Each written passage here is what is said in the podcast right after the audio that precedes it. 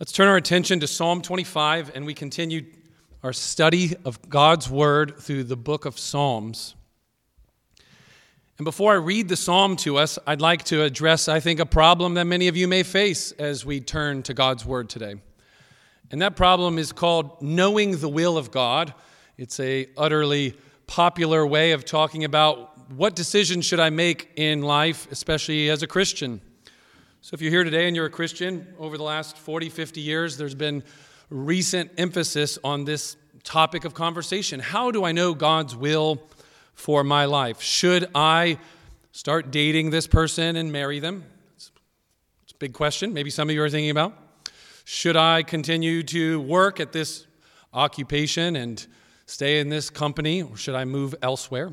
Should I continue to live in the state of Illinois or in the current place?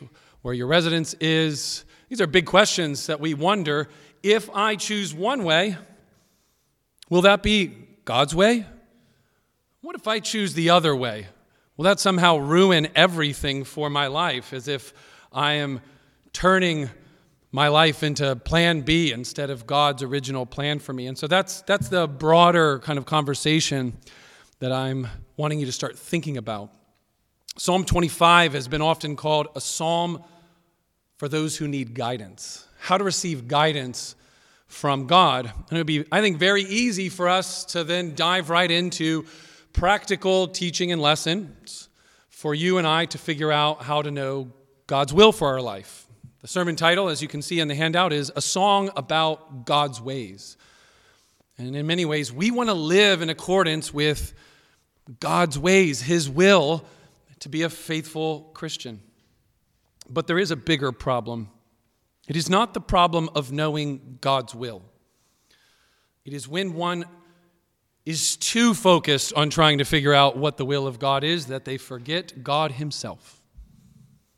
In other words, we want to know the will of God, but sometimes we just want the answer of what to do next rather than knowing the God whom we are seeking to follow. The Bible does talk a lot about guidance and that God personally wants to guide us in our lives, but the emphasis is God centered. It comes from a different angle. It puts much more emphasis on you getting to know God, and that if you would trust Him, you would be the kind of person that everything you do will lead you and guide you in the decisions you make. How many decisions will you make every day? And you can't go to a Bible verse that says you should take that job opportunity. 2 Corinthians chapter 22. That chapter doesn't exist in the Bible, nor does that specific guidance. And that's my point. But what if you knew more about what God was like, what his ways were like, what the world was like, so that you knew that you could just make a decision? And then that decision would hopefully be a reflection of where you're at in that journey with God. So, as Elisabeth Elliot said in her book, A Slow and Certain Light, she remembers being in the Amazon jungle. She was a missionary with her husband, Jim. And she said that there was a group from America that came. They were explorers. And they asked her, she had been there for some time, if they could get a map because they were lost. And so she said to her, In the jungle, you do not want a map, you need a guide. And they turned down her advice and said, No, no, we really just want you to draw us a map. She said she never saw them again, and she wonders to this day did they ever make it? Or did they get lost forever in the jungle? I think she's right, and that's our point. That's what Psalm 25 is really all about. What we need is not a map spelling out what you should do today eat for lunch, do tomorrow, keep that job, get the other job, move across the street, move across town. You could fill in the blank, right? A lot of decisions to be made. The question should not be, what is God's specific will for me, but do you know the guide? Do you know the guide specifically of the New Testament language of the gift of the Spirit who guides us and teaches us to know God. Let's read Psalm 25 in light of that and see the repetition of God wanting to instruct us of his ways. This is a psalm of David, and it begins with verse 1 To you, O Lord, I lift up my soul. O my God, in you I trust. Let me not be put to shame. Let not my enemies exult over me. Indeed, none who wait for you shall be put to shame. They shall be ashamed who are wantonly treacherous. Make me to know your ways, O Lord. Teach me your paths. Lead me in your truth and teach me, for you are the God of my salvation. For you I wait all the day long. Remember your mercy, O Lord, and your steadfast love, for they have been from of old. Remember not the sins of my youth or my transgressions. According to your steadfast love, remember me for the sake of your goodness, O Lord. Good and upright is the Lord. Therefore, he instructs sinners in the way. He leads the humble in what is right and teaches the humble his way. All the paths of the Lord are steadfast love and faithfulness. For those who keep his covenant and his testimonies, for your name's sake, O Lord, pardon my guilt, for it is great. Who is the man who fears the Lord. Him will he instruct in the way that he should choose.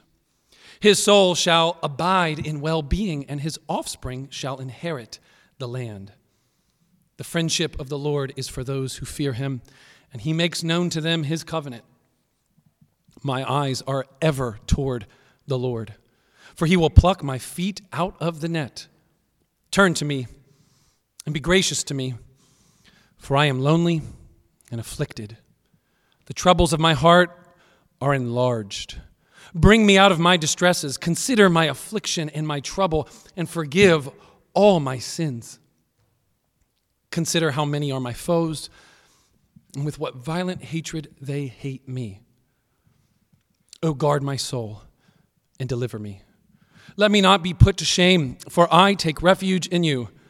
May integrity and uprightness preserve me, for I wait for you. Redeem Israel, O God, out of all his troubles. And this is the word of the Lord. Thanks be to God. Amen. So, this is a 22 verse psalm. Any of you know how many other uh, things in the world of the Hebrew scriptures or the world of reading the Bible have 22? 22. Oh, that's how many letters there are in the Hebrew alphabet. Interestingly, if you read this in Hebrew, it starts with the first letter of the Hebrew alphabet, Aleph. And then the next verse is Bet, which is the second letter of the Hebrew alphabet. And it just keeps going and going. And then, strangely, it skips one letter and then repeats another one. But in general, it's an acrostic psalm. It's what you could say an ABC kind of psalm. And it gives you, I think, a complete picture from A to Z of the goodness of God's ways. So, the big idea here, I think, for each of us is instead of pursuing knowing the specific will of God, so instead of wanting to know God's will for fill in the blank, get to know God, get to know His ways, and through that, live with Him as your guide, knowing how He works, who He is. And I think that will make a big, big difference for many of us in our day to day decision making in the will of the Lord. So, in light of the structure of the psalm, an ABC psalm, I have 13 points for you, each starting with the alphabet, but I've grouped them so I really have three points. But I literally do have 13 points. We're going to go from A to M, and your job is to have the rest of this week to figure out N to Z. I mean this. I told you at the beginning of this teaching series that many weeks I want to come and I want to help you read Psalms, and then I want you to read these Psalms throughout the week as a way to teach you how to pray and worship on your own. So I'm going to give you the first half of the English alphabet on the basis of my meditation of Psalm 25, and I've grouped these things into three parts, as I said. So I got basically three points. The first grouping is just two letters God's ways are available, God's ways are believable. God's ways are available. You can know what God is like and what his ways are like, and you can believe them.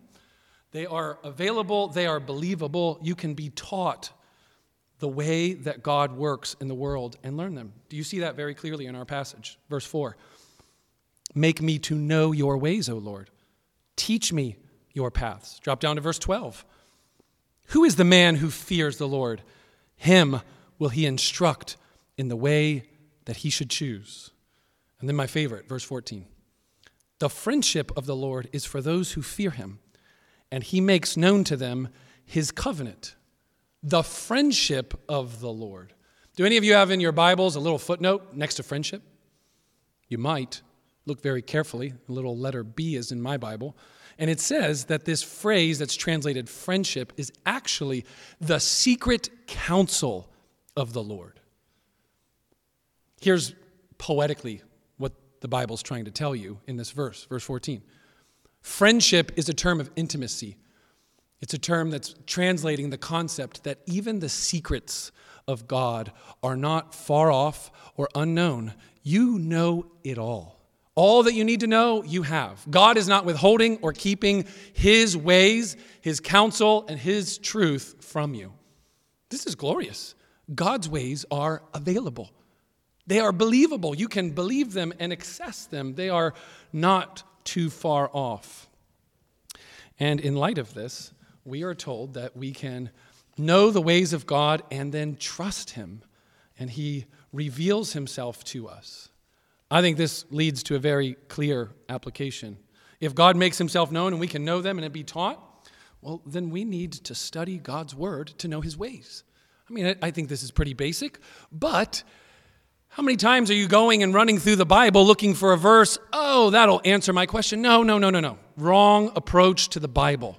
The Bible is a giant narrative, a massive story that goes through 66 books telling you about who God is, what He's like, and His ways. Therefore, saturate yourself in the narrative of the story of God and notice the twists and turns of that story so that when those twists seem familiar to your situation, you're like, I know what He does next. I know how this works out.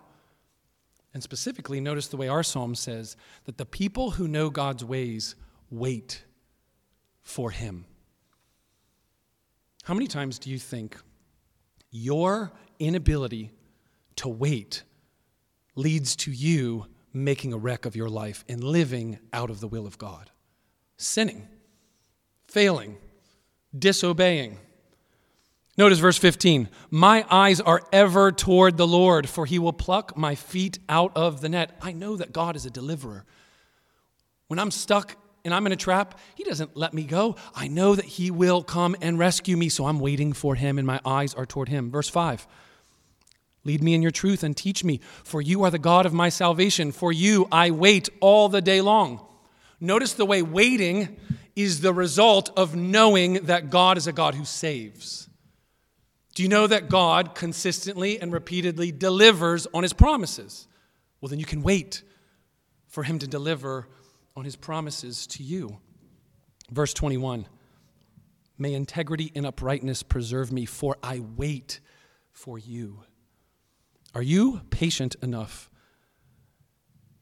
to wait upon God's providence to work itself out? Or do you want it now? All of it now? I don't want to wait. Our eyes should ever be toward the Lord. Day after day, we should look to God. Day after day, pour forth over the scriptures and the stories of who God is and what He is like. And then, through that, wait for His timing, putting our trust and our hope in Him. Some of us want sexual gratification now, so we don't wait. Some of us don't want to wait around for a godly spouse, so we date people that we know are not Christians or just not good people to spend time with. We don't want to wait for the eternal blessings that if we store up treasures in heaven, that seems a little too far off. How about some treasures now? We don't want to wait for God's timing in bringing reconciliation with a friend, so we choose bitterness instead of reconciliation. We choose not to have the hard conversations, we avoid it altogether. Maybe we join another church because there was an incident. I don't want to deal with that. I want to wait on the slow process of walking through the steps of Matthew chapter 18 and going and approaching this brother and sister and saying, This sin has hurt me and I would like to reconcile. Let's just move on. Let's speed up the process and find another church. Collectively, we as a church could not could, could, could make the same mistakes and not wait on the timing of God and to hastily nominate and vote on a leader in the church.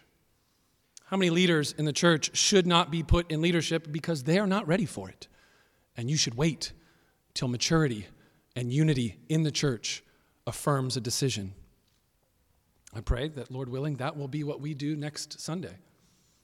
Not hastily nominate an elder and then quickly vote on him the next day or week, but give you months, give you time.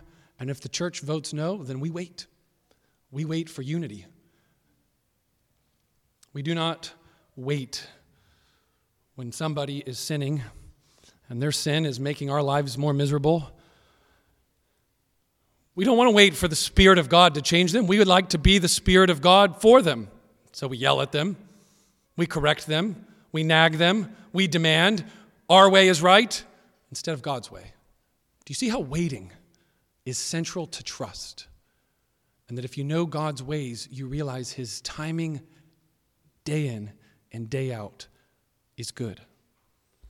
So I want you to realize that you can be taught God's ways. It's available to you. You can believe them and trust them, and therefore take a posture of waiting upon His timing. Friends, even this act of knowing God's ways will take time. Some of you might be here today and you're not a Christian, and I want you to know that the answer is not one message.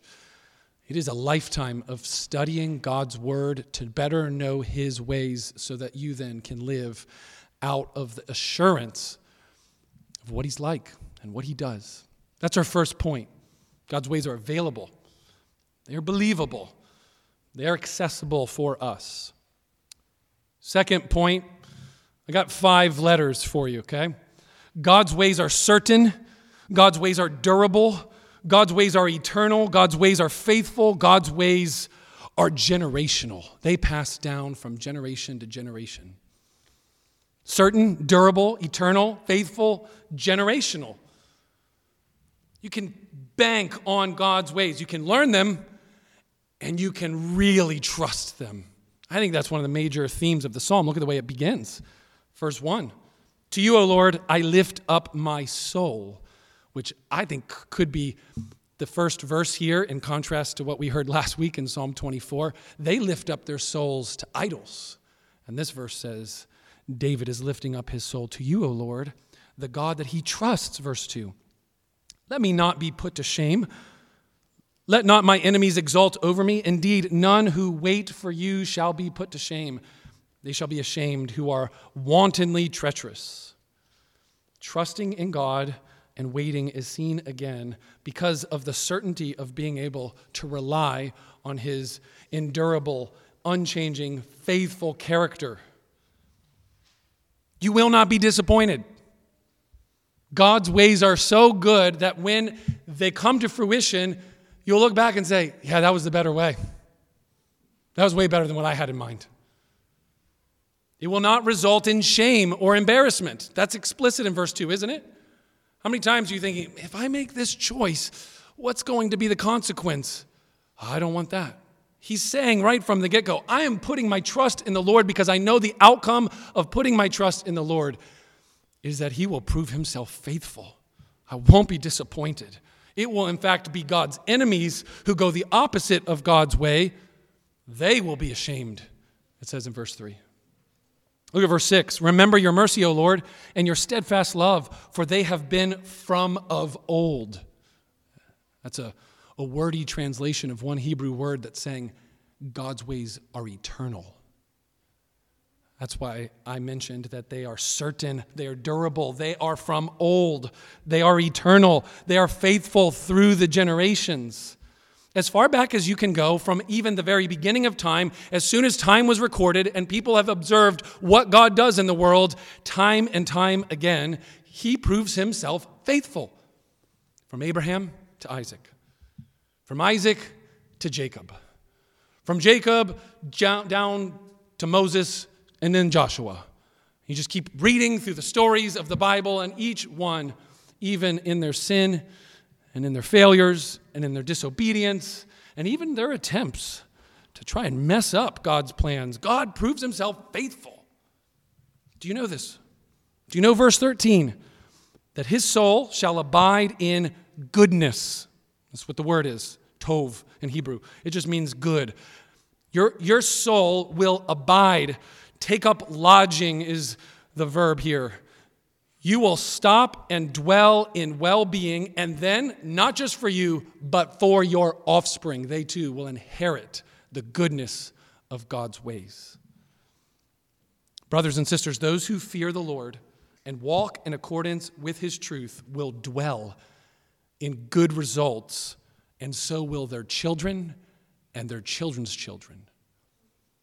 Do you just care about right now so much that you forget the idea of passing on a legacy of trusting in God for generations to come? I was trying to say this the other day. This is not necessarily the only thing to say, but one of the reasons we've talked about possibly moving toward a permanent location as a church is because I want this church embassy to be preaching the gospel for generation after generation, and having a building could help with that. It's not essential. But just give that some thought. If we plant our flag in the northwest suburbs with permanent brick and mortar and say, God's word will be preached from this place, generation after generation, my children and our grandchildren and our great great grandchildren until Jesus returns in the northwest suburbs, let's pray that God will maintain faithful ministry by being good to his promises, specifically to us at Embassy. I want this to be not just Phill's church, I want this to be a lighthouse of the gospel for ages. This is what God's word says he does. This is the way he works. So, friends, let's get in tune with the rhythm of the ways of God. Let's sing in harmony with him it will prove true for you and your offspring. Third, final point lots of more letters. We're only up to G, right? God's ways are available. They are believable. They are certain. They are durable. They are eternal. They are faithful. They pass on from generation to generation. Third, finally, I'm making one big idea, but with lots of words. God's ways are higher than our ways. They are infinite. They are just and righteous. They are kind and love, filled with love. In fact, the text, as we'll see, it says God's ways are love and they are merciful. You can finish the rest of the alphabet. But here we're seeing that God's ways are amazing. They're so good. Isn't God good? Look at verse 18. Consider my affliction and my trouble, and forgive all my sins Consider how many are my foes, and with what violent hatred they hate me. Oh, guard my soul and deliver me. Let me not be put to shame, for I take refuge in you. Here's one way to summarize what I think that last little portion I just read to you is saying about the goodness of God's ways. You can clearly see that David is, in verse 18, in affliction and in trouble, in part because of his own sin, some people wonder if this is a psalm that was written after he committed adultery and murdered the woman's husband, Uriah. We don't know. But look, verse 19. Whether it's David's sin that's getting him into trouble, he clearly has enemies. I mean, commit adultery and murder someone, you might have enemies then too, right? Consider how many are my foes, and with what violent hatred they hate me. This man's got a lot going on. And some of you do too. And you look back in your life and you see that somebody messed you up. Let's just think about that. You have enemies, you have adversaries, people that have done things to you, said things to you, and they messed you up. And you're in a host of affliction and trouble right now because of what something that you couldn't control happened to you. A father, a mother, a brother, an ex spouse, a business partner made a decision, said that phrase that haunts you every day and makes you think less of yourself. People do things that are terrible and mean and awful, and they mess up our lives. And this psalm is telling us that David had those people in his life too.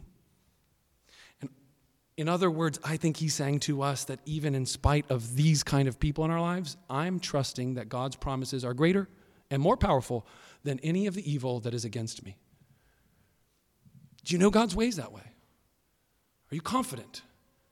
Trusting, waiting on God to take whatever evil is currently in your life, past, present, or in the weeks to come in the future, and knowing that He takes every evil thing that happened for you, that was meant for evil, and He has a way of making that work for good, even if you can't understand it. The sins of others do not mess up the will of God for your life. I think a lot of us struggle to believe that. Oh, my life would be so different if I had a different set of parents, was born in a different country, took that other job, went to a different college. How much revisionist history are you playing in your own heart and life and think, I think I've just totally gone off the wrong path? Am I even in the will of God altogether? And I'm declaring to you from Psalm 25 that David is saying, even in spite of all of the evil around me, you cannot mess up God's will for your life. I have heard the devastating, sad story of people, even in our own congregation, who were born from sinful circumstances, maybe out of wedlock, maybe given up for adoption in a way where their parents wanted nothing to do with their child. And they think, my whole existence feels like a mistake. Some people have even been told that. You're a mistake. Let me declare boldly Brothers and sisters, each and every one of you, image bearers of God, Christian or non Christian, you are not a mistake. We can know this with confidence because we know what God is like. We know his ways. We know that he takes sinful, evil choices that others make, and even if you had nothing to do with it, he takes all of that, and his ways remain good. How is it not too difficult for us to now just think like the specific story in the Bible of some close family members sinning against a young boy or young man and it working out very poorly for him. How about Joseph? His brothers sinned against him greatly. His life got really messed up. I mean, have you been sold into slavery before? He suffered greatly because of the decision of the evil that was done against him. But ultimately, God used all of the 13 years of this up down, crazy, chaotic story. Read the end of the book of Genesis, and you'll learn more about God's ways. And you'll see that at the very end of that story, he went from being down in the depths of a pit to the right hand of the king of Egypt, Joseph. What a story of all these things that you did to me, and in fact, the way that the story ends specifically is that Joseph looks at the very brothers who put him into slavery in the first place and started him down this terrible spiral that you would think, no way, is God at work here. But sure enough, not only does Joseph get promoted to the right hand, he saves his family, saves his brothers, looks at those brothers at the end of the story, and says, What you meant for evil, God meant for your good. That'll make you drop your Bible and say, Oh, this God is good. You can't make this stuff up. This is a theme that the Bible says at the very beginning in the first book and continues throughout the rest of the Bible. Let's jump forward to Christmas. What's the story of Christmas on this second week of Advent? Jesus came into the world through sinful choices by other people. Others sinned, and Jesus Christ we know definitively was not a mistake. Do you think about all the different ways that the lineage of Jesus in Matthew chapter 1 is filled with a bunch of sinners? And time and time again, through the sinful actions, God somehow sovereignly works it so that Jesus Christ comes out of that. Think about the, the issues between Jacob and Esau and the way that Jacob steals the birthright of his older brother. This is not to be one of those stories where you take the moral lesson oh, stealing's okay. That's not the point of the story. The consequences of Jacob's choice repeatedly show that that's not the way God works. That's not his will for you. It's one of the Ten Commandments don't steal from one another. And it, it is a wreck that follows in his path, a wake of terrible consequences because of that decision. And you read the book of Genesis, and similar, you realize that through the end of it all, he finds the love of his life, Rachel. And through that line, you get Jesus Christ. The 12 tribes, Judah and the tribe of Judah. And on and on we could go. Think of the story of Ruth, et cetera, et cetera. Read your Bible again and again and saturate yourself in lo- learning more about who God is and the way He works. So, if the sins of others can't mess up God's will in your life, what about your sins? What about the things that you specifically did, like Jacob? Well, look at verse 6. Remember your mercy, O Lord, and your steadfast love, for they have been from of old. Remember not the sins of my youth or my transgressions. According to your steadfast love, remember me, for the sake of your goodness, O Lord. Good and upright is the Lord, therefore, he instructs sinners in the way. He leads the humble in what is right and teaches the humble his way. All the paths of the Lord are steadfast love, and faithfulness for those who keep his covenant and his testimonies. For your name's sake, O Lord, pardon my guilt, for it is great. David makes it clear that your sins and failures do not permanently disqualify you from the will of God. Individually, corporately, we can turn to God and He will be gracious to us, as verse 16 says. Even if you feel lonely and afflicted and the troubles of your heart are big, they are enlarged, God will bring us out of distress. And notice the way it says distresses. Big problems and many problems. Do you got big problems or do you got many problems? What if you got both? He delivers on big problems and on many problems. So we should learn from this that sins and mistakes do bring very devastating consequences into our life, and they are not a license for us to clearly disobey God. That is not living in the ways of God's word. They will often be painful, but they will never disqualify you from the ultimate plan of God's will. And this is exactly what we learned from Jacob and what we learned from Joseph. God's plan A is still in motion. You are not plan B. Do you believe this? Did Jesus Christ come out of plan B? Or do we see time and time again that God, in his sovereign providence, before the world was even formed and made, determined to send his son All of today's message reminds me of a beautiful passage in Isaiah, and I want to just close with that thought for you. Maybe you've heard it before. It's Isaiah 55, verses 8 and 9. My thoughts are not your thoughts, neither are my ways your ways. Neither are your ways my ways, declares the Lord. And then he says this For as high as the heavens are higher than the earth, so are my ways higher than your ways, and my thoughts than your thoughts. Now, by itself, it's true, it's beautiful, it's worthy of memorization and meditation. God's ways, his thoughts, infinitely higher, supremely better. So far as the heavens are from the earth, so are my ways better than your ways, your wisdom, your plans. Has that proven true in your life? Friend, if you're here today and you're not a Christian, my hope is that one of the things this message will do is help you look back through your life and say, yeah, sometimes I think I got it figured out, but it doesn't work out real well. That's God teaching you that you're not living according to His will and His way. You've sinned against Him. But here's the good news of Psalm 25 and Isaiah 55.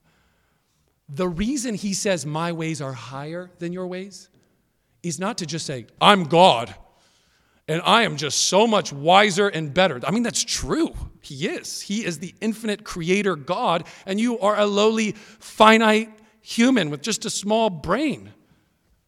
He's seen everything that's ever happened. He made it all. He sustains your very heart as it beats right now. Humble yourself before this God and realize how amazing it is that He would reveal Himself to you and tell you about His goodness.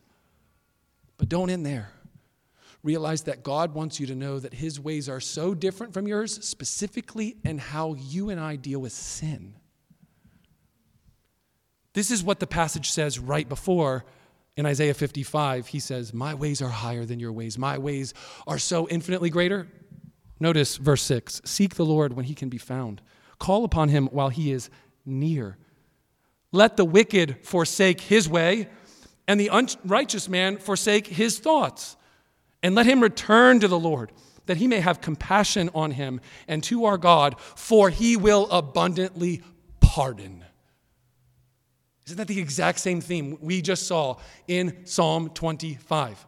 God forgives sins, creates covenants with people who are sinners. He prizes the humble and the lowly. And you look around your day, every day of this week, and notice that the rest of the world is doing the exact opposite prizing the strong, giving praise to the beautiful, thinking and bowing down to the, the smart and the mighty of our society. My ways are not like you. When someone sins and screws up their life so horribly, we think God wants nothing to do with them.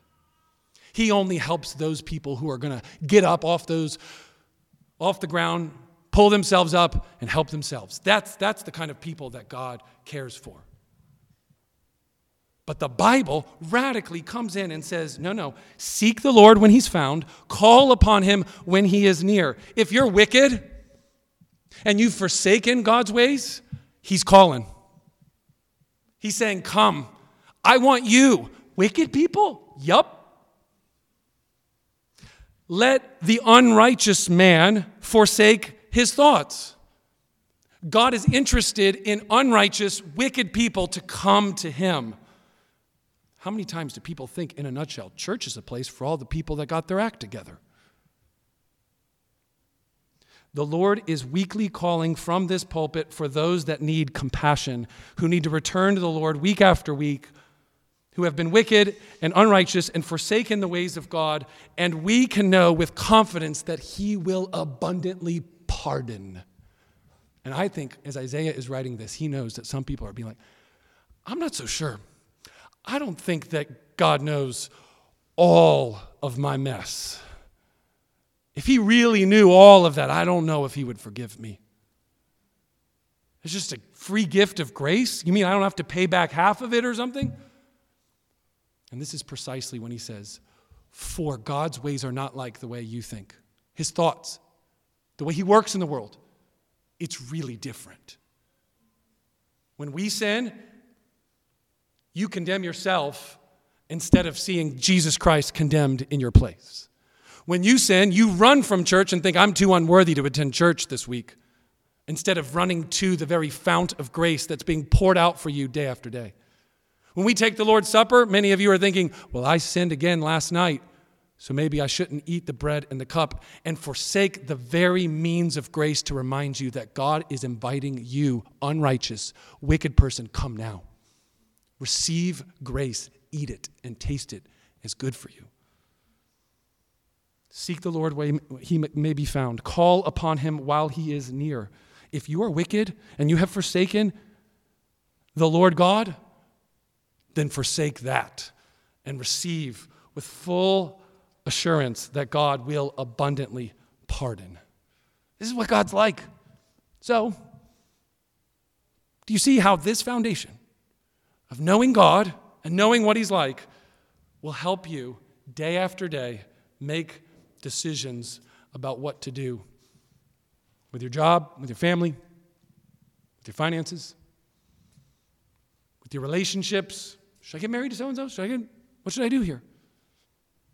If you know what God is like, the truth of His Word, and how He works things out, what if you could move forward this week with complete assurance that even if you did make a decision that was not only sinful, but it screwed things up for you, it messed up what seemed to be a good thing in your life, you'll never get out, out of God's plan for you. There is grace, and He abundantly pardons. And we're urging each and every one of you to receive it afresh today. Let's pray together. Our Heavenly Father, we come now in the name of your Son Jesus, the one who was sent into the world very strangely, born in most humble of circumstances, not in a palace, but laid in a manger, not with a mom and a dad, but with a mom and a guy who wasn't even her husband yet. Father in heaven, we are so thankful that when we look and gaze this Christmas season into the mystery of your love for us in Christ, we can be confident that you abundantly pardon, that you invite the wicked and the unrighteous, and that you can teach us your ways. So we pray that your Holy Spirit will lead each and every one of us to saturate ourselves in your word so that the rhythm of your wisdom would become second nature to us. That we wouldn't need to think about the Bible as some sort of back of the answer answer book, but as the guide to how the entire cosmos works and what your plan is and how we then fit within it. I pray you'd give us patience to wait, to wait upon your timing to wait upon our own sanctification, knowing that we need greater wisdom to learn how you work in this world. We pray for you to give us patience to wait instead of choosing sin. That clearly is a demonstration of our inability to wait for your good timing and just want it now. Oh, Holy Spirit, come into each of our lives. Help us see the folly of our ways and the goodness of God's. In Jesus' name, amen.